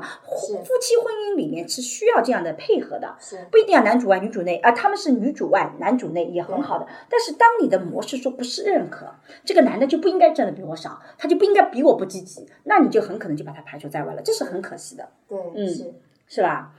男性有什么想法我发现其实我们三个人对婚姻观是不同的。啊？是啊，我聊下来，真的我听下来啊，嗯，这个大家对为什么要结婚这个问题，其实有明显的不同点。嗯，那么我们就聊这个话题吧。最后一个话题，对我们的还没结婚的那些朋友们，给他解读一下，你为什么要结婚？你你说沙老师先来沙老师，你为什么跟我结婚？我觉得吧，我是这样想的，我说结婚实际上是很难去算出来的。嗯，就说你一个女的在你面前，你可能，你首先是因为心动，然后两人在一起了，两人在一起后你会发现他有很多优点，或者值得继续去持续吸引你的这个点，然后两个人经过一段时间以后，你觉得你愿意把自己的命运交给他，把自己的这个未来托付给他，两个人就结婚了。这个时候，其实他家里有没有钱，他自己本人有没有持续赚钱能力，这些可能都不会去考虑，就很可能结婚就是因为唯一的原因，就是说这个人两合在一起，成为自己生命的一部分了，对吧？你和和一个人谈了五年恋爱，就是你是不管怎么样，你是抹杀不了这五年在一起的是共同的时光，它成为一个两两个生命融为一体了，所以就结婚。这个桑老师其实是一个很可爱的直男，你看他一结婚就想着把什么生命托付给对方，好沉重啊！我结婚的时候根本没有考虑到这些。张老师以前跟我聊这个婚姻的时候，我就跟他讲说，哎，这个这个离婚什么，他对他来讲，他说离婚其实把自己的。就身体会割掉一部分，因为他说过去跟你的这些生命在一起，如果我要离婚，那就变成我要把这些东西都要切割的，对他来讲很疼痛的。我就想有什么好切割的？那不是马上开始新的生活了吗？就那个忘了嘛，就忘了呗。这个不知道。但从我的角度讲，我自己觉得对婚姻生活，爱情是很重要的，因为我觉得跟一个人生活在一起，可不可以快乐，你爱不爱他，其实就决定了你会不会去愿意给予他一些事情。就你为他做一些妥协也好，做一些协调也好，如果没有爱的话，这些都不可能的。当他有爱的时候，你就会觉得自己愿意去做。那我自己一直很自信，我觉得我是一个不需要通过别人来养我的。我自己一直很自信，我自己也能把自己养得更好。一定是因为婚姻生活会让我。但比单身生活更好，我才走进去。所以我自己一直是这么坚定的认为，也是这么实践的。所以这就是走进婚姻，因为婚姻生活比我一个人生活好很多很多啊。就你什么时候半夜想吃小龙虾，马上就有人陪你，对吧？然后你想安静做学问的时候，也有人挣钱，对吧？然后你想做播客的时候，对对对，还有主持人。你看，你有一个很稳定的搭档。我团队当时跟我讲播客的时候说要找个人，我想来想去，找谁能够在就我时间其实不固定的，我今天有空录，明天我没空可能就不录。我怎么能找到一个人？说我有空了，他就马上出现呢。我想来想去，除了张老师以外，没有别的人了。你看，这就是生活中有一个人会比没有一个人好很多的地方，比较方便。桂林，我觉得你们两个真的特别有意思，就是。张老师呢是一个男性，但是呢，他特别认真的在讲这个感情的问题，而且还要交付出生命。然后呢，沈老师呢是一个女性，但是她好像在开玩笑的在说你们的婚姻。不过，其实我想跟播客的朋友们说，我今天一整个晚上坐在这里特别难受，为什么？因为他们两个人都很深情的看着对方，然后我坐在这里的时候，我觉得哇，好尴尬呀！真的有吗？没有。真的，你们两个人谁在说话的时候，另外一个人。总是非常深情的看着对方，我觉得那个线没有经过我这，但是我已经被灼伤了。没有没有，哎呀，这个狗粮撒了一把又一把。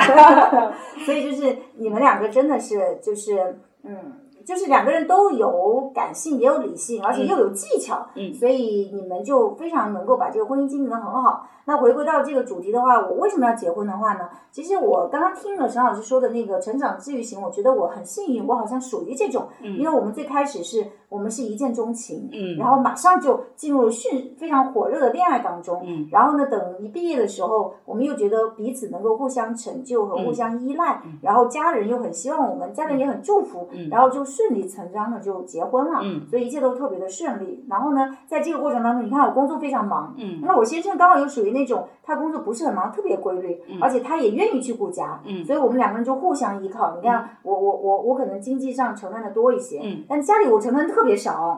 那么我我们都认可这种模式，而且都。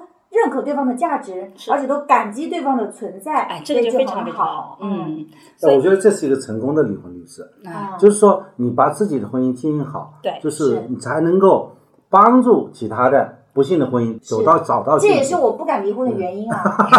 但是我自己有的时候，我自己因为也做很多的这种个案，就很悲惨的个案。我不知道桂律师有没有这种感觉，就有的时候悲惨的个案看多了，其实会反倒反过来会觉得自己很幸运。是，我会有这种感受。但是我要跟你讲一点我的观察，就是我我我我也是的，就是我做了很多离婚，我就发现哇，我老公太好了，你看她老公又家暴又不顾家，抽烟喝酒跟朋友干嘛的。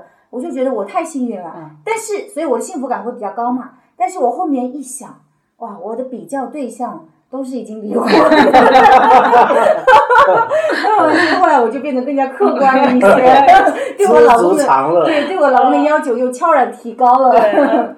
所以我们今天其实聊的都是个离婚，但实际上我们聊的话题并不仅限于离婚，恰恰是。在离婚那一刻，可能才能更深刻的看到。婚姻的真谛在哪里？是，其实，在离婚那一刻，我们才知道我跟你之间的链接到底是种什么样的关系。是，有的时候它可能有点残酷，但它可能也是更真实的。所以，我自己一直是觉得，在人生里面，其实尤其在两性关系里，其实不要害怕冲突。我我自己在讲社会学的爱情思维课里有一句话，我觉得拥抱是身体和身体的接触，但是有的时候冲突是灵魂对灵魂的触摸。有的时候，恰恰是通过这种冲突，我们才知道对方到底是怎么样子的。但是在这个过程中间，重要的不是说去怨恨或怎么样，而是怎么让自己能成长起来，是更好的看到自己是怎么样子的，什么样的生活才是最适合我的，什么样的灵魂才是我自己真正想要去连接的。我觉得那个成长其实很重要。所以，无论是结婚也好，离婚也好，在今天的社会，我觉得我们的态度都已经比较的开放，它不是一个道德的耻辱点。也不是说离婚就是啊你人品就有问题，或者你生活就过得不幸，不是的，离婚有可能是一个新的一个人生的起点。是但是如果能避免走到那一步，我们还是很鼓励大家在婚姻里去学一些技巧，去尽可能不去弥补。包括桂律师他们做的离婚的这个服务，已经不仅仅做离婚，已经往前延伸到结婚之前是就做一些尽调啊，这个婚姻内做一些。技巧的完善，然后在离婚的时候才那个，就是说已经在往前了。我觉得这个是特别特别棒的一件事情。我们也希望通过这个播客给大家更传播、更这个积极的一块。其实我们并不鼓励你离婚，也并不说鼓励你结婚或者鼓励你这个不要结婚。其实这些都不是我们想说的。我们这种价值判断不做，我们其实就想跟大家比较真实的去反映现在这个时代他的爱情婚姻到底是怎么一回事儿。嗯，是，嗯，对，我觉得今天其实很开心啊，就是我很多通过离婚诉讼当中的一些观察和体验，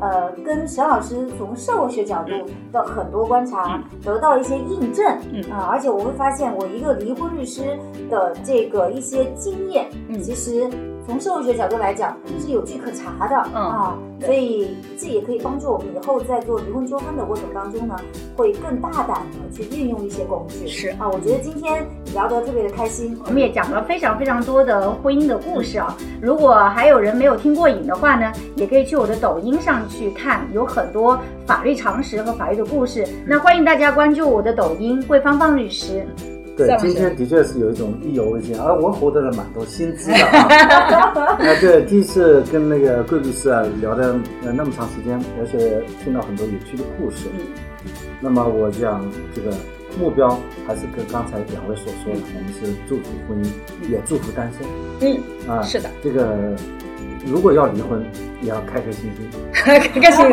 就平平安安的离婚，不要那个啊。”，有能力选择你舒服的一种状嗯态。嗯，好，那今天我们的播客就到这里，大家再见，拜拜，拜拜再见。感谢大家的收听。最近呢，我和新事项合作了一门新课，是讲授社会学的爱情思维课，希望能帮你对爱情提供结构性的观察。如果你喜欢更深入的、更加系统的社会学思维去看待亲密关系，欢迎你在微信里搜索公众号“光之来处”，关注后加入学习。是万物皆有裂痕，那是光之来处的光之来处。如果你需要咨询跟亲密关系相关的问题，也可以在“光之来处”公众号回复“知识星球”或者“资讯”，我会来回答你的困惑。爱情是勇敢者的游戏，祝你敢于用理性去建构和相信亲密关系。谢谢大家的收听，今天就到这里，我们下期再见，拜拜。下期再见，拜拜。